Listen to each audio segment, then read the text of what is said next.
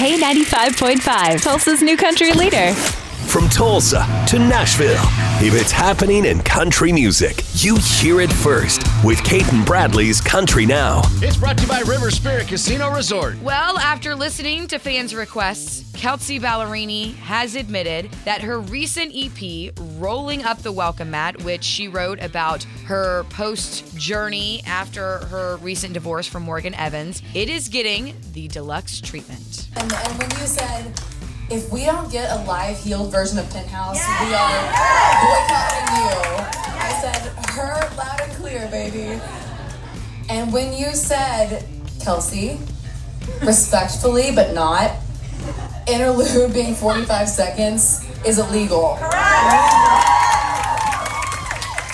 said, all right, you're so right. There's more to the story. Leave Me Again, Leave Me Again was never the last song. Rolling Up the Welcome Mat for Good comes out August 11th. So, long story short, as she's been on tour, the EP that she released, she's been changing some lyrics and adding more to it.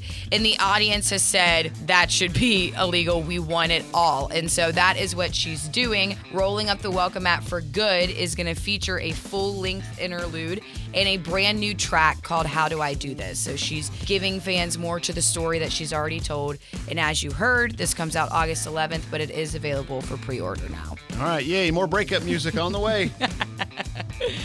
Speaking of music, Lee Brice is continuing to remind us the power of TikTok. So, a fan of Lee Brice, Nicole, made a TikTok back in April about wanting to sing I Hope You're Happy Now with Lee Brice at his show on July 30th. It took a little time to get some momentum, and uh, July is when her video finally got that momentum, reached the attention of Lee Brice. So, at the show, Brice let her take the lead on the entire song and joined in for the remainder of the chorus at the end of the song. And to be honest, she kind of sounds exactly like Carly Pearce, who the original duet is with. But this was her first time singing in front of a crowd and a microphone. And she was very honored that basically TikTok helped make it happen. All right. That is your Cait and Bradley Country Now. Never miss it at K95Tulsa.com.